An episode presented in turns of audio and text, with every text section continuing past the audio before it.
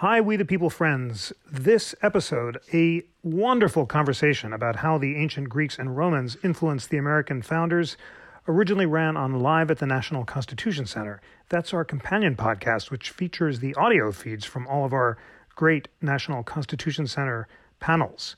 So please check out Live at the National Constitution Center on Apple Podcasts, Spotify, or wherever you listen. You can check out the videos of these panels at constitutioncenter.org and we'll be back with a new episode of We the People in the new year. Have a wonderful holiday, Happy New Year, and on to the show. Welcome to Live at the National Constitution Center. I'm Jackie McDermott, the show's producer. Philosophers like Homer, Aristotle, and Cicero greatly influenced the American founders and some of their most crucial decisions at the birth of our country and beyond. Last week, NCC President Jeffrey Rosen was joined by a panel of experts to discuss the influence of the ancient Greeks and Romans on early America. Here's Jeff to get the conversation started. Ladies and gentlemen, welcome to the National Constitution Center and to today's convening of America's Town Hall. I am Jeffrey Rosen, the president and CEO of this wonderful institution. And we're going to begin, as always, by reciting together our mission statement to inspire ourselves for the learning ahead. The National Constitution Center is the only institution in America chartered by Congress to increase awareness and understanding of the Constitution among the American people on a nonpartisan basis. Friends, I have been looking forward to this program for many months. The topic is so centrally important to our understanding of our founding principles and the American idea. And we're honored to have not only three of America's greatest scholars on this topic, but the three great American scholars on this topic. So, what isn't known about what the founders learned from the Greeks and Romans, um, if these guys don't know it, then no one does. And I'm so excited to introduce them to you now and to have a discussion with you and to learn from them. Carl Richard is professor of history at the University of Louisiana at Lafayette. He's the author of many books on intellectual history, and, and I've read them and I have them by my side. I won't hold them up, but I, I, want, I want, I'm recommending them to you uh, right now. The Founders and the Classics, Greece, Rome, and the American Enlightenment. Greeks and Romans bearing gifts, how the ancients inspired the founding fathers. Uh, 12 Greeks and Romans who changed the world, and most recently, and just as illuminating, and I've just finished it on Kindle, The Founders and the Bible. Thomas Ricks is a Pulitzer Prize winning journalist and a number one New York Times bestselling author. He has covered the US military for the Washington Post. He was on the staff of the Wall Street Journal and is the author of several path breaking books, including most recently the one which we're so excited to discuss today First Principles What America's Founders Learned from the Greeks and Romans and How That Shaped Our Country.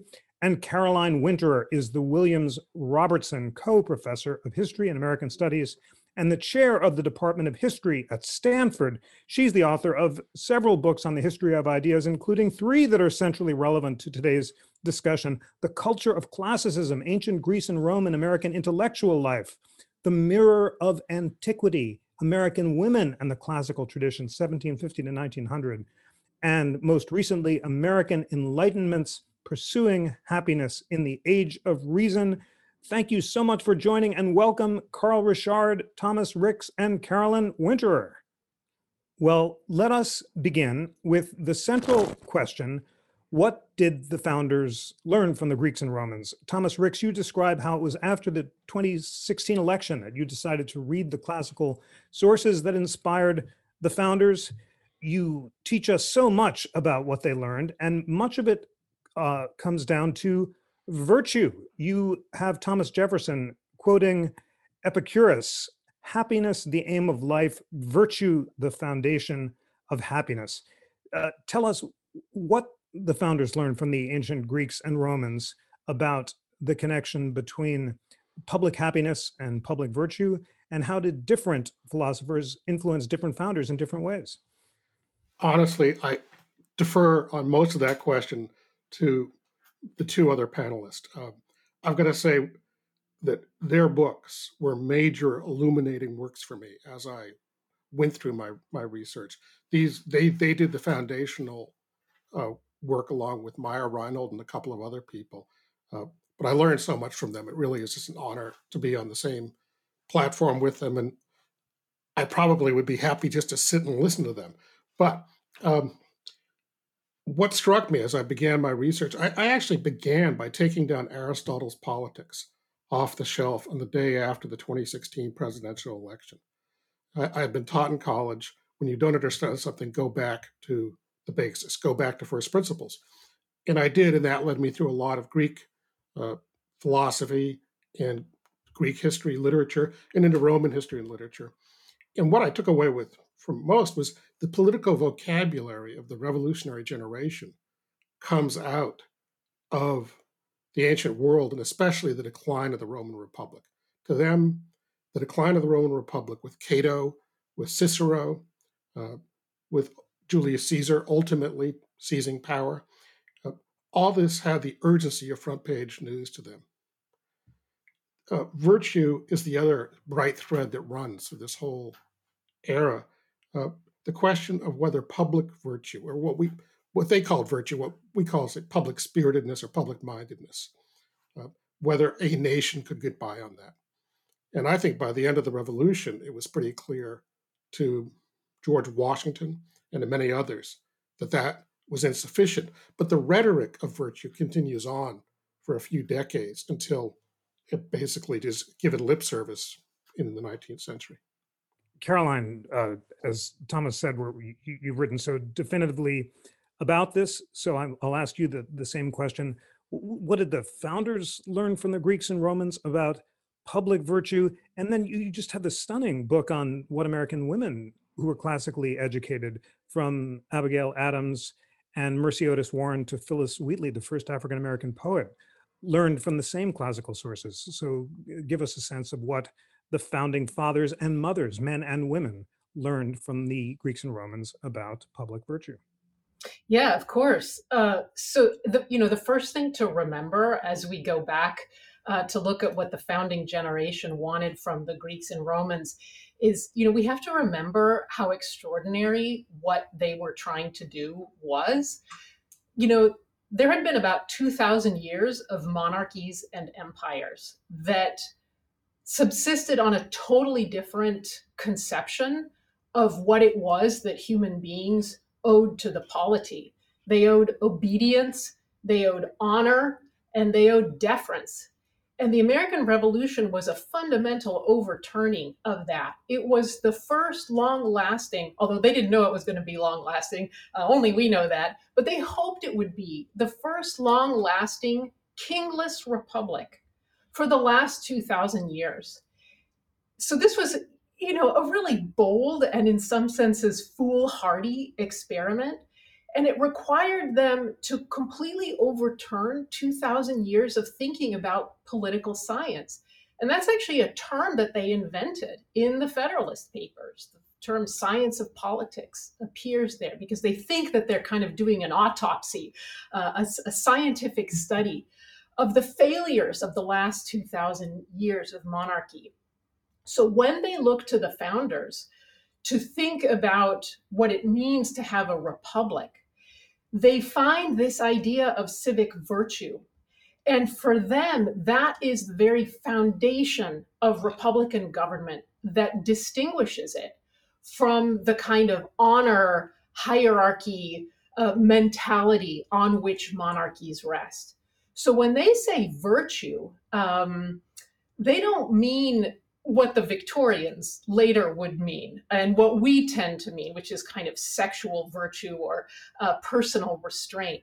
They had a totally public sense of the interconnectedness between private behavior, um, self abnegation in uh, pursuit of public ends, that and and and and the good of the republic so i think that you know for our listeners today the place in which we see that overlap most clearly between private virtue and public virtue is in the declaration of independence where jefferson says life liberty and the pursuit of happiness and we tend to read that and think well he must mean private happiness like. I'm going to buy a BMW and I'm going to be really happy. But in fact, there's total slippage in his use of the word happiness between private happiness and public happiness. So he does mean life, liberty, and the pursuit of public happiness, which means um, kind of suppressing your own individual desires in order to pursue public virtue, which Kennedy reiterates in the 1960s when he says, Ask not what your country can do for you, but what you can do for your country. You know, that sticks in our minds today because it's resurrecting this, the founders' classical ideals of the Romans and the Greeks and that slippage between private virtue and public virtue. Thank you so much for that. Uh, Carl, uh, in your book, The Founders and the Classics, you have a remarkable uh, chapter or part of a chapter on the intellectual sources of Jefferson's understanding of the pursuit of happiness.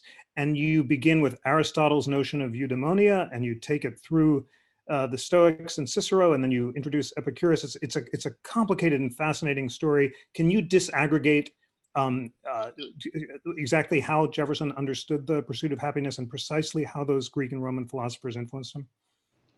Yes, I mean there there there are different things going on here. In, in the case of Jefferson, he was so philosophically inclined.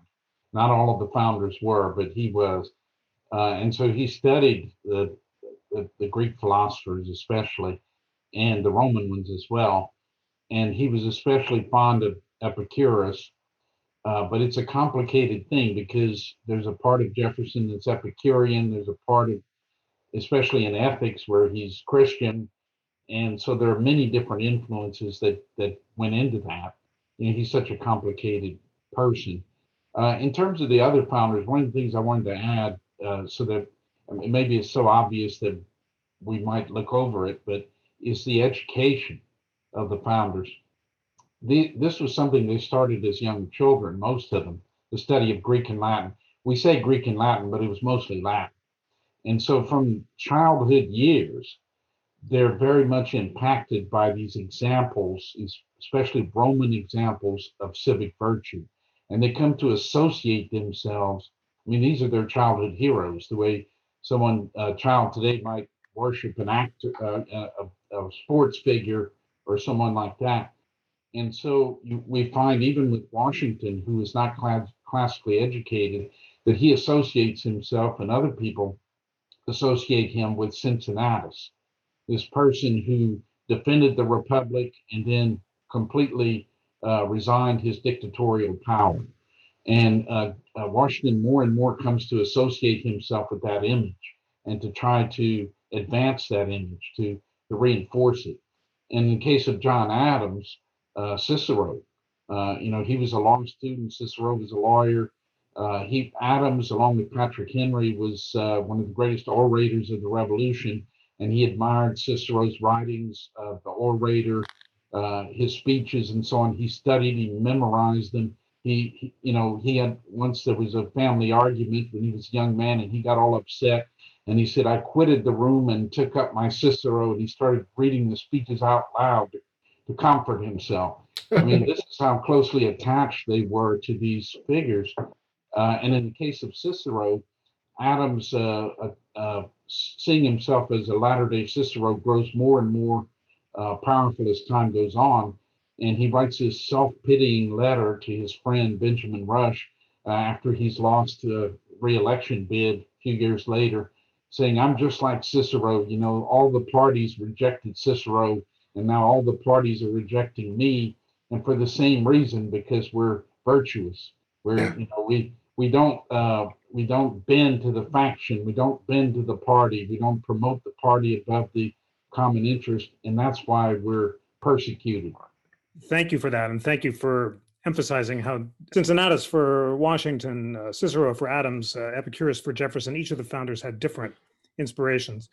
Um, T- Thomas, you know, you know, there's so many vivid stories in your books, and I uh, uh, give us a sense of particular moments when the the founding fathers that you write about turned to the classics to influence their own conduct. You you, you have Washington famously containing his temper. Um, was he thinking of Cato when he did that? Uh, were, were there moments in Adams or Jefferson's public life when they drew on their classical education to moderate their own passions and to try to be virtuous. Uh, share some of your favorite stories. Washington uh, is so striking because, as was said, he's essentially an uneducated man. One of my favorite uh, moments is when Thomas Pickering and John Adams have drinks one night in Philadelphia to discuss, uh, and they discuss whether George Washington actually is illiterate. And John Adams said, no, he wrote great letters during the war uh, when he was leading the army. Those, those were very well written letters. And Pickering kind of laughs and says, no, they were written by that kid, Alexander Hamilton. Uh, Washington can, can barely write. But Washington, like a lot of bright people who do not have a formal education, I think, was very good at learning through experience, through observation and reflection about experience. And I think really by the revolution becomes a genuine critical thinker. Uh, so while early on he's trying to imitate Cato, the stoic politician, with the qualities of prudence, frugality, uh, wisdom, um, caution, uh, that's partly because he does have this volcanic temper and he knows he needs to learn how to contain it. And so I think Cato becomes his model. But then he has a second model foisted on him, which is that of the Roman general Fabius, who defeats Hannibal through indirection, through maneuver, through not giving battle. This is not a natural thing for Washington as a general to do. He begins the war as a fairly conventional offensive thinker, pretty much like his British opponents, but through force of circumstance, he adopts a Fabian approach to war.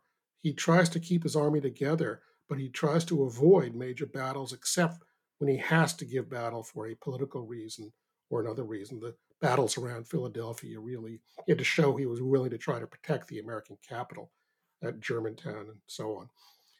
Uh, Adams, uh, as Professor Richard said, so much models himself on Cicero. Trollope, who was a um, good historian as well as a novelist, Trollope has a comment about Cicero that he loved to talk about his nation and he loved to talk about himself, and he did both equally uh, as much. I think Cicero Cicero and Adams uh, go together like that. Uh, Adams, I think, has kind of had a bit of a bubble in reputation, partly because of the David McCullough biography, followed by the HBO series. Uh, he's not this little cuddly teddy bear that Paul Giamatti depicted. Uh, I mean, I'm really struck at one moment uh, in a letter. Uh, Adams exults about the fact that a newspaper editor who has been critical of him is killed along with his family in a house fire. And Adams says basically that's exactly what he deserved. Uh, the tremendous vanity of the man. He's he's the Woody Allen of, of the revolutionary generation, constantly wearing his feelings on his sleeve. And then uh, you mentioned Jefferson, and I'm not sure that Jefferson was moderated by Epicurus as much as given permission by Epicurus. I think of, of all the founders, what strikes me about Jefferson is you have the greatest gap between his words and his actions. He talks good game about slavery, especially when he's in Paris, but he comes home and he never does anything about it. Um, and Epicurus gives him a kind of romantic, um, like the romanticism, uh, permission to privilege the heart above the head, to put passion and feelings above reason. Uh, Epicurus also allows him to keep his distance, uh, emotional distance. Uh, that part of the, the way to, to, to achieve happiness is to avoid pain. And I think this is actually one reason Jefferson spent so much of his life uh, pursuing married women, because he had all the prospects of a fun romance without any risk of becoming permanently entangled. And dealing with Jefferson reminds me a little bit of dealing with the giant marshmallow man in uh, Ghostbusters, the marshmallow giant. You can never really get your arms around him, and you can. He always seems to recede when you reach out to him. He's the most elusive uh, of the founders, I think. Madison, finally, of the four people I focus on in my book, I don't see any one Greek or Roman that really seems to inspire Madison.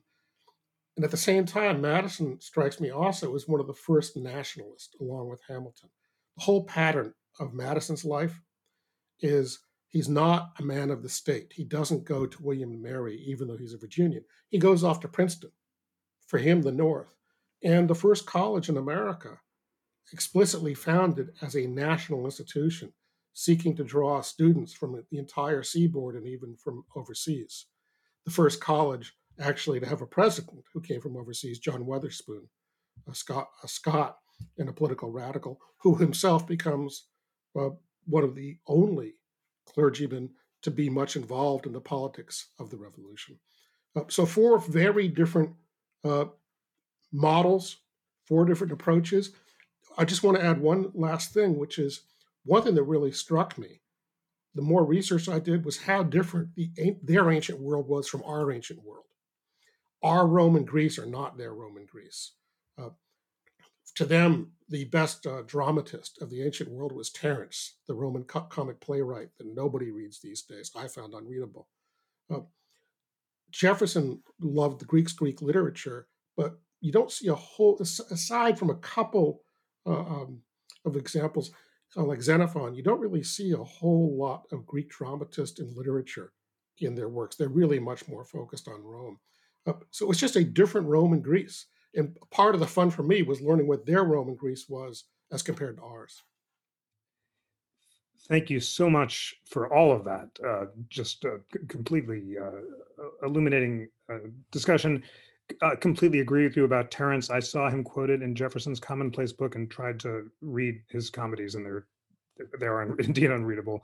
Uh, but Jefferson had some he had he had fortitude in his his reading tastes. Um, Carolyn Winter, first of all, we have some readings from Terry Wildman, who says, Hi, Professor Winter, just finished the American Enlightenment class with Pace University. Loved it. Thank you for your work. So important at this time. Uh, I want to ask you more about the reason passion distinction. Abigail Adams, writing to her son John Quincy Adams, says, Ungoverned passions have been aptly compared to the boisterous ocean, which is known to produce the most terrible effect.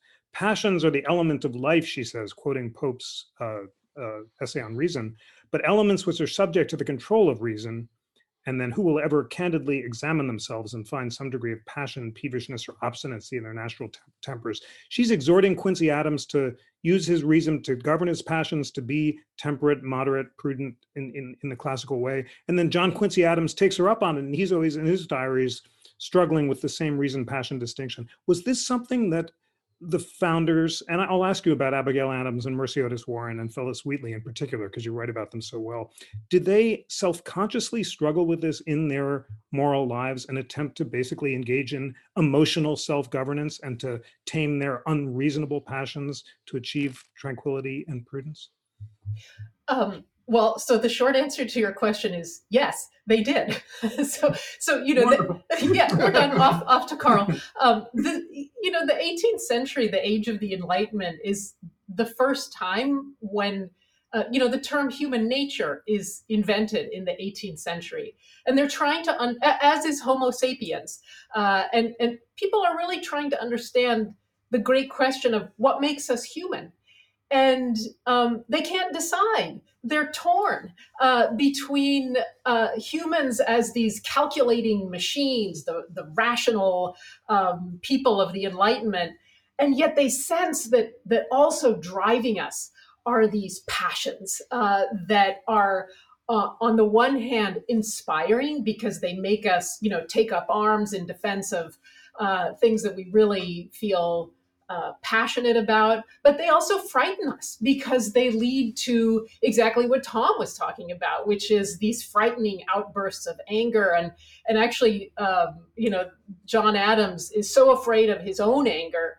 that he imagines that the history of Greece is a, a French boudoir made. This is when he comes back from France, a French boudoir with with um, mirrors on all sides and also on the ceiling he says. I mean i'm just like trying to to kind of picture john adams in this crazy mirror on all sides. But he says specifically and he he tells this to his four kids when you are angry you should look at yourself in that mirror and you will see your face so disfigured by anger that you will uh, moderate your passions as a result so this is this really extraordinary uh, image and and the use of the history of Greece for an entirely non-political purpose, right? A really um, a purpose of self-government.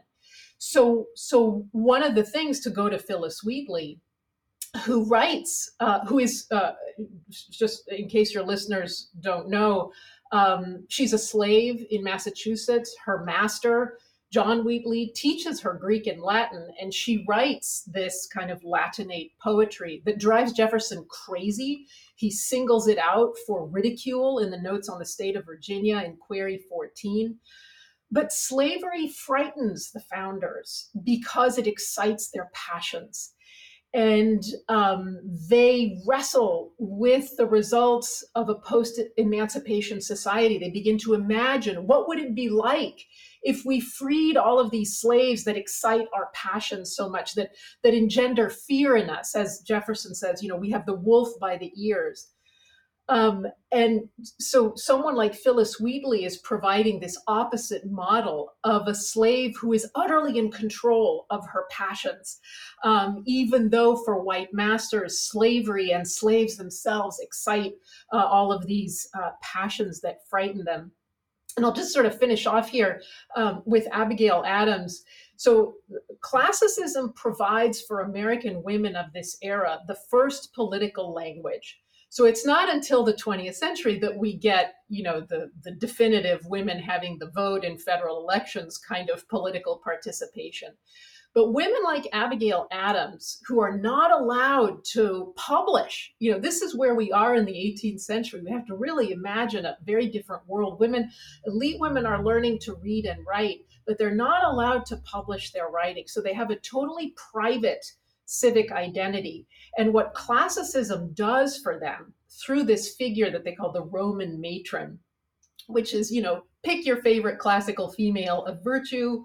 So they're not talking Cleopatra, you know, none of that stuff. They're talking virtuous, uh, virtuous women. Um, the, the wife of Brutus, for example, named Portia, this allows them to say, okay, it's true that we can't vote because we are women, we are overly passionate, so we shouldn't have that kind of civic participation. But we can educate our sons for service to the Republic. And this is the grounds on which we will claim our civic identity. So it's through that identity that someone like Abigail Adams teaches all four of the Adams children, especially John Quincy, uh, to, to learn Greek and Latin, uh, to learn Greek and Roman history in order to become future leaders of the Republic. Uh, now, this just as you know, Tom was talking about how uncuddly John Adams was. His wife is also non-cuddly. Uh, one of one of my colleagues said, you know, it would have been really tough to have Abigail Adams as your mom, and and I agree. The the figure of the Roman matron is is a pretty um, kind of helicopter parent figure, but it is one that a lot of women begin to claim at this time, including, you know, Abigail signs a bunch of letters to John Adams as Portia. Uh, as I always tell my students, not the car, the wife of Brutus. So she signs as Portia, the wife of Brutus, in order to claim the civic identity. And that's how she sort of says to herself, I'm going to educate my kids for self-government. So when you know when we think just one more thing before I hand it off to Carl, when we think of the American Revolution, we think of it as a revolution of self-government, that it is Americans governing themselves rather than being governed by the British. But it is also a revolution in the government of the self. In, in and to, to kind of finish with your your opening question, to govern the reason and the passions at the same time into this beautiful new um, meld of the enlightened person who can deploy Greek and Roman history for the benefit of the new republic.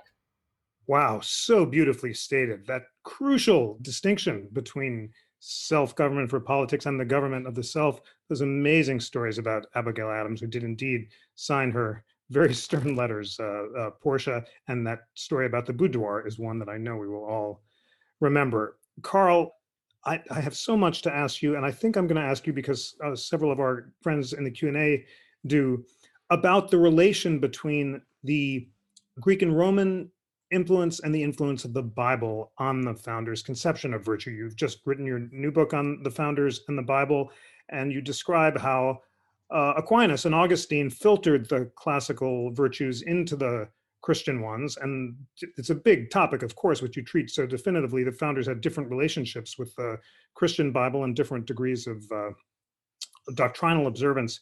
But talk about the similarities, the consonances that came from the classical Greeks and Romans through the uh, Aquinas and Augustine, and then and then up to the 17th century thinkers like Locke and, and Hutcheson and the Scots who were so central to influencing the founders. Well, there's a there's a love hate relationship between the Christian tradition and the classical tradition. It goes all the way back to the beginning, uh, really.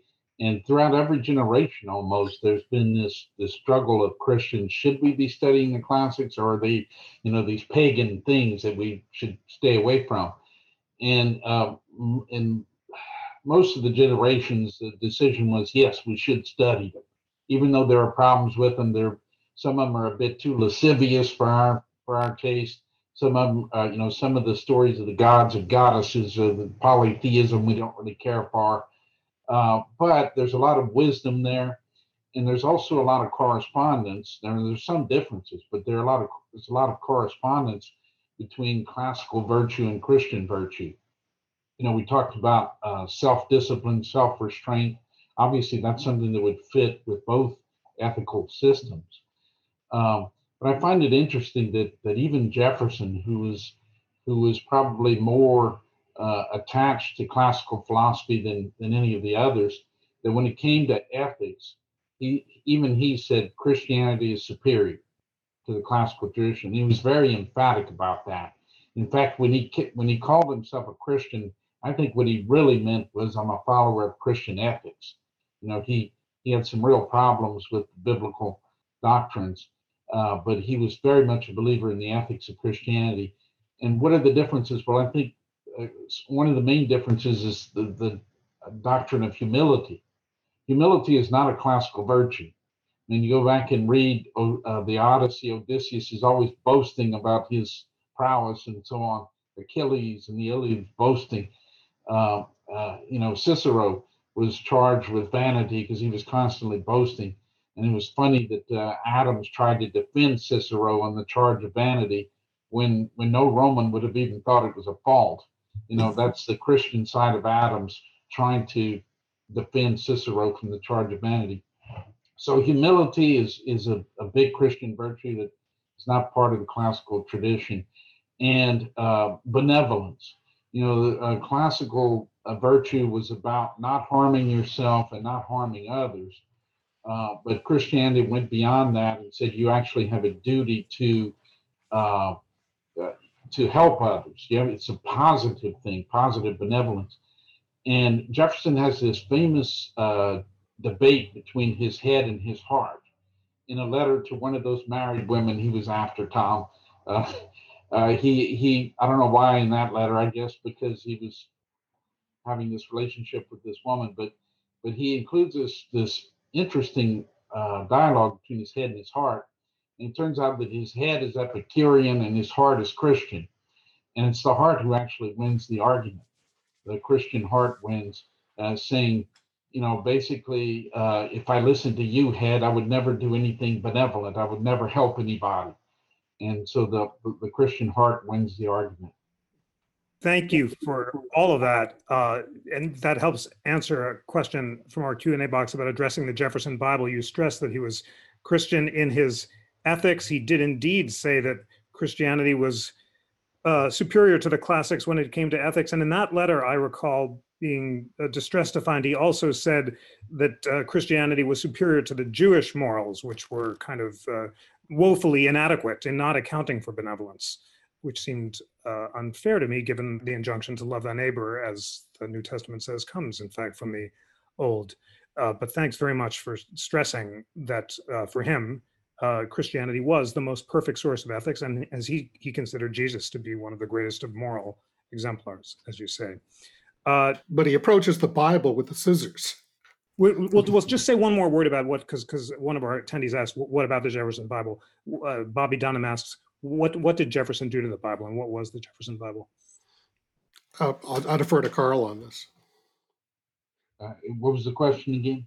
Oh, oh, just uh, just a, br- a brief uh, I'll, I'll, I'll just uh, sum it up. But, but but Bobby Dunham was asking what was the Jefferson Bible, and as, as Tom said, it's an attempt to take a scissors to the actual Bible, leave out the parts that Jefferson considered mystic or, or based on uh, superstition, and to focus on the ethics, uh, which is why. Yeah. Yes, he uh, what he, basically what he cut out was was actually most of the Bible, uh, the Old Testament, because he said it's not rational for God to choose one people over others, you know, which is the the Hebrews, uh, and he didn't like some of the eye for an eye stuff and all that. So he threw out the whole Old Testament. He left him with just the New Testament, and, and from the New Testament, he extracted the miracles, uh, which which I find very interesting because he does.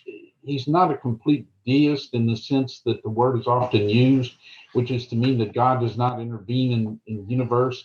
He, he often wrote that God was behind the American Revolution. But I think the difference is he did not believe God ever worked through miracles. It was always natural causes. And so he didn't like the miracles. So he took the miracles out.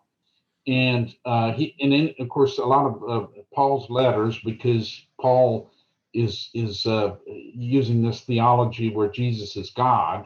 You know, he's the Trinity. Jefferson did not believe in the Trinity; thought it was irrational. How could three be one and one three? Uh, and so, really, what he's left with, and what he actually sometimes called it, was the the life and teachings of Jesus. So that's what he distilled it to: a narrative of, of Jesus's life and his ethical teachings. Thank you, thank you very much for that, Tom. Uh, first of all, Michael Yell says, "Wow, this is incredible," and he wants. He says if there's a Q and A, he would like Thomas Ricks to tell the story of Hamilton's challenge to Morris about greeting Washington. It's great. And then Thomas, Michael asks you to, and the other scholars, to address the effects of the Enlightenment on the founders. And that picks up on a question from Dan Berger, who asks whether the American model of self government and democracy directly or originate in classical or 18th century Enlightenment thought. So, Tom, if you could tell that Hamilton story and then give us a sense of the distinction between the Enlightenment and the classical influences. Well, with Professor Winterer on the screen, there is no way I'm going to answer that question. I'm going to leave it entirely to her.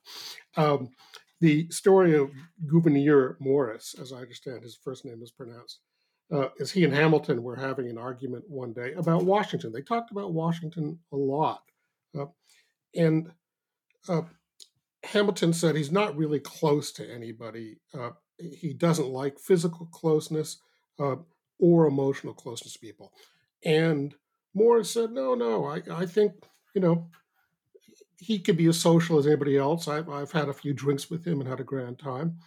And Hamilton, um, always a manipulator and a conspirator and a stirrer up of things, Hamilton says, okay, tell you what, next time you see Washington, go up and clap him on the shoulder in greeting and see what happens. And uh, Morris says, okay. And Hamilton says, if you do that, I will buy a dinner for you and me and 10 people you pick, filled with good wines. So Morris does it. He sees Washington, walks up, claps him on the shoulder. Washington lifts the hand off his shoulder, steps back, and stares at Morris for a full minute, and then leaves the room.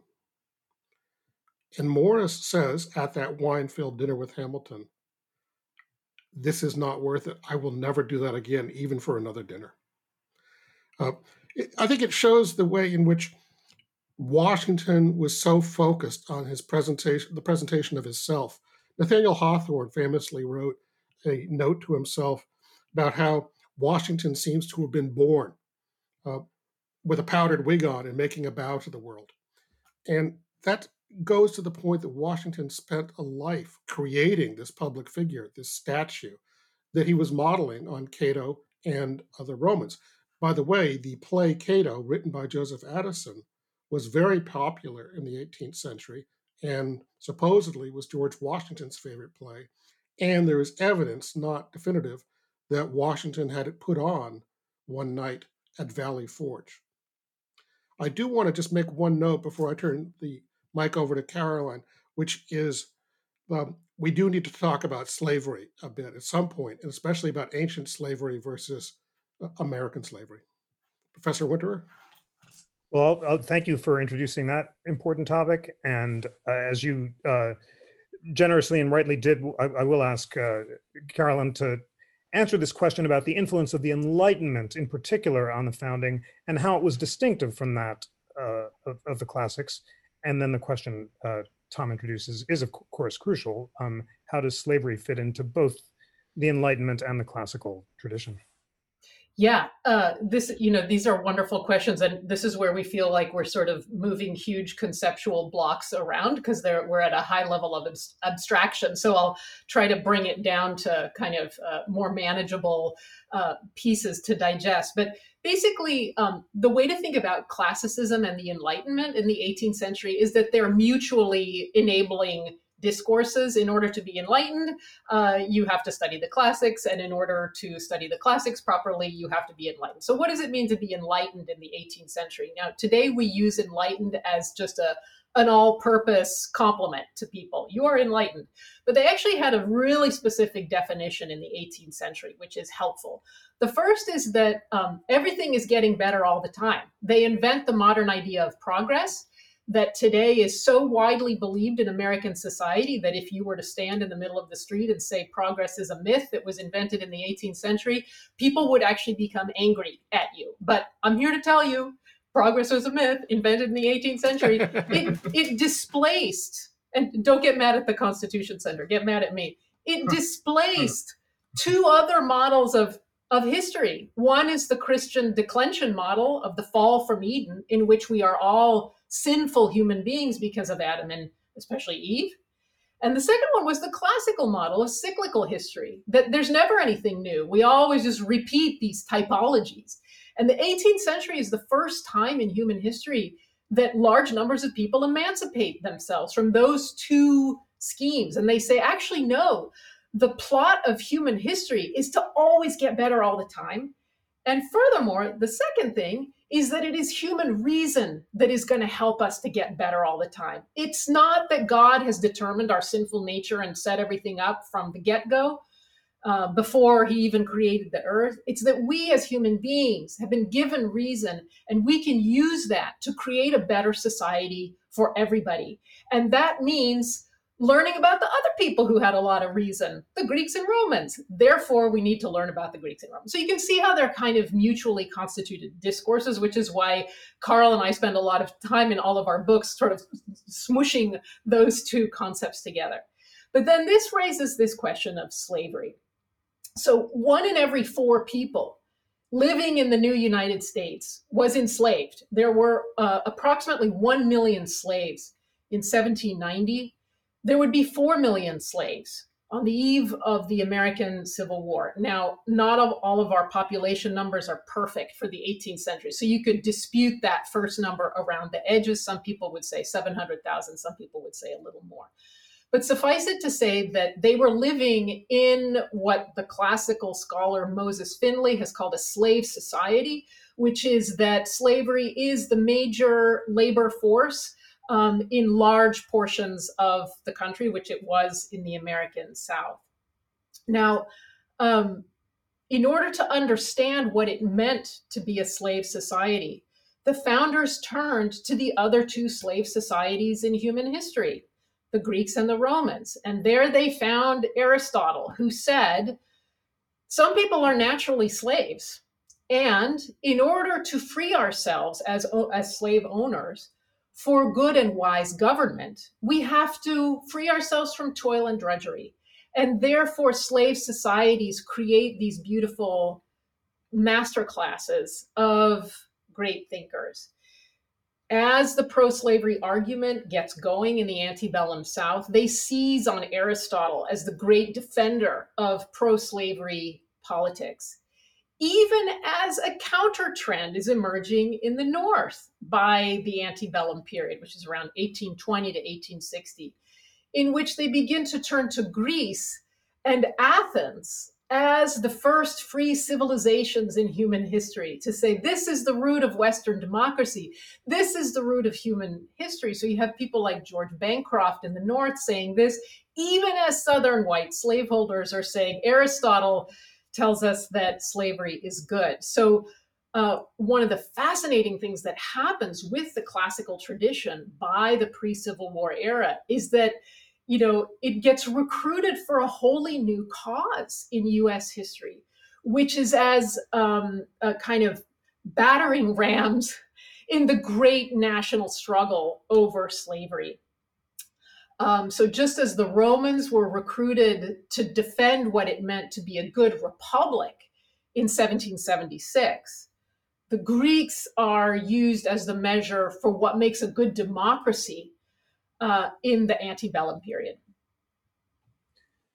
Fascinating uh, and masterful summary of those important concepts of, of how the Enlightenment filtered the Greeks and Romans and how both sides used the Greek and Roman tradition for and against slavery. Thank you so much for that. Uh, Carl, um, you uh, also addressed the slavery question. Maybe give us some specific examples of people invoking the classical heritage to oppose slavery. Uh, and then tell us how did it all work out? How, how did the framers think that the people were doing in mastering their passions and achieving self governance? And how did they think that the um, public officials were doing and achieving classical virtue. In other words, did they think did, did the system operate as they hoped, or were they judging it uh, and finding that it fell short of the classical models? Well, on the question of slavery, uh, it's interesting because you go back to Aristotle, he's not talking about races.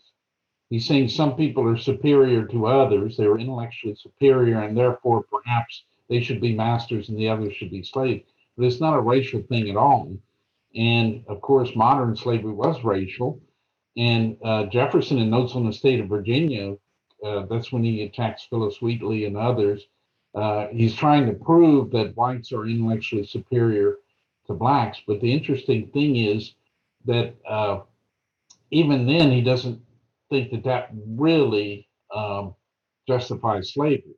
There's a famous letter where he because he got some pushback from that, uh, from Notes in the State of Virginia on that very score. A free black person wrote to him saying, You're wrong. We're not intellectually inferior. And Jefferson drew back and he said, Well, it was only a hypothesis. I'm, I'm not really certain about it. But he goes on to say something very interesting. He says, Even if it were true, it would not justify slavery. He said, Because Isaac Newton is superior to me intellectually, doesn't mean that Isaac Newton has a right to own me. So uh, Jefferson, uh, you know, as Tom mentioned, has a very complex relationship with slavery. Ideologically, he's opposed to it, and he doesn't even he doesn't think that intellectual superiority, even if it's true, justifies it. On the other hand, of course, he didn't free his own slaves until his will, and then they couldn't be freed because he was in such debt that they had to be sold off to to pay for that. Unlike Washington, by the way, who was so frugal, you might even call him a penny pincher, that uh, that his estate was in such good shape that he freed his slaves in his will, and they were free. They didn't have to sell them off. Um, so, I mean, this, the whole slavery thing is just very interesting. In terms of uh, Caroline mentioned the antebellum period, the, the abolitionists then. Uh, I think their primary resource in attacking slavery, as far as a classical resource, was the was natural law, and they use that very powerfully in the, in the modern concept of natural rights, which came from natural law. Uh, the the play Antigone, which which really addresses that whole issue of natural law, was very popular in the antebellum period. Was studied in colleges and and so on in the original Greek, because Greek became more popular to study at that in the antebellum period. And but what's interesting to me about that is all the Greek and Roman philosophers who talked about natural law, none of them were abolitionists. They were not saying we should get rid of slavery in our society.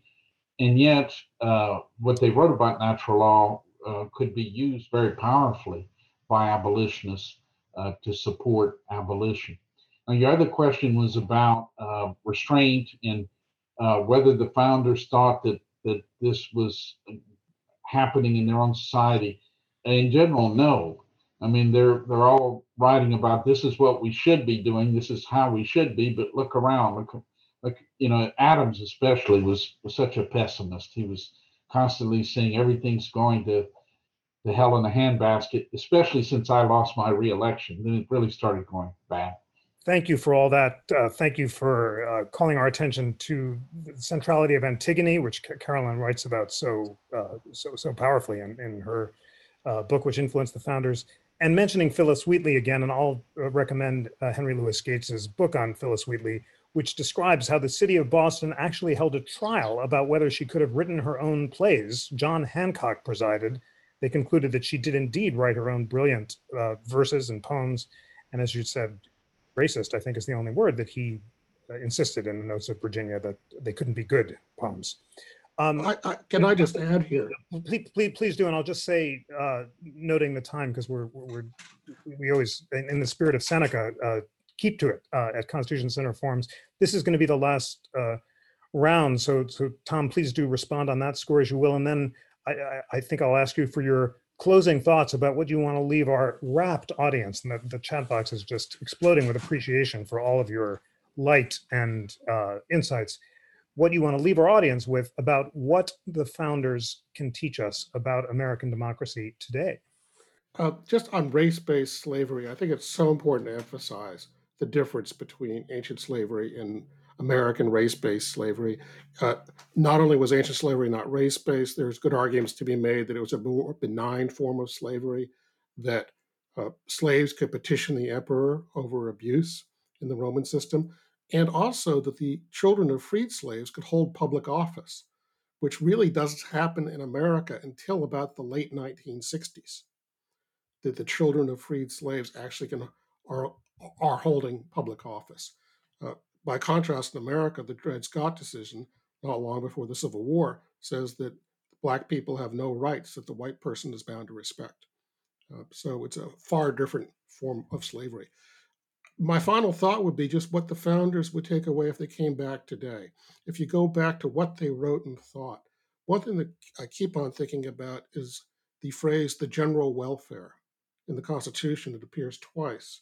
I think we've lost hold on the general welfare, which the sense of the public good. Somehow we've let the market, I think, dominate our thinking much more than it did that of the founders. I think they'd be shocked to see how parts of the public good the environment, public health, um, education, uh, the things that are supposed to be good for all people that we invest in, how much of that has been auctioned off or sold off to the highest bidder. So a corporation could damage the environment at a price. Uh, and I think especially they would be shocked uh, at corruption as the term they would use for the role of money in politics. I think they would find our system of politics today, of campaign finance, the role of corporates, corporate donations, profoundly shocking, and would say that's not at all what they intended. Thank you so much for that, Thomas Ricks. Carolyn Winterer, your closing thoughts about what the Greeks and Romans can teach us about American democracy today.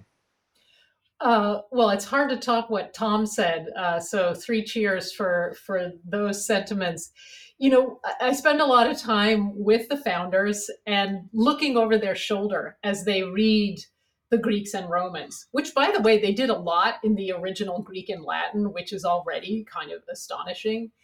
What always strikes me is two qualities of mind that I think we need more today.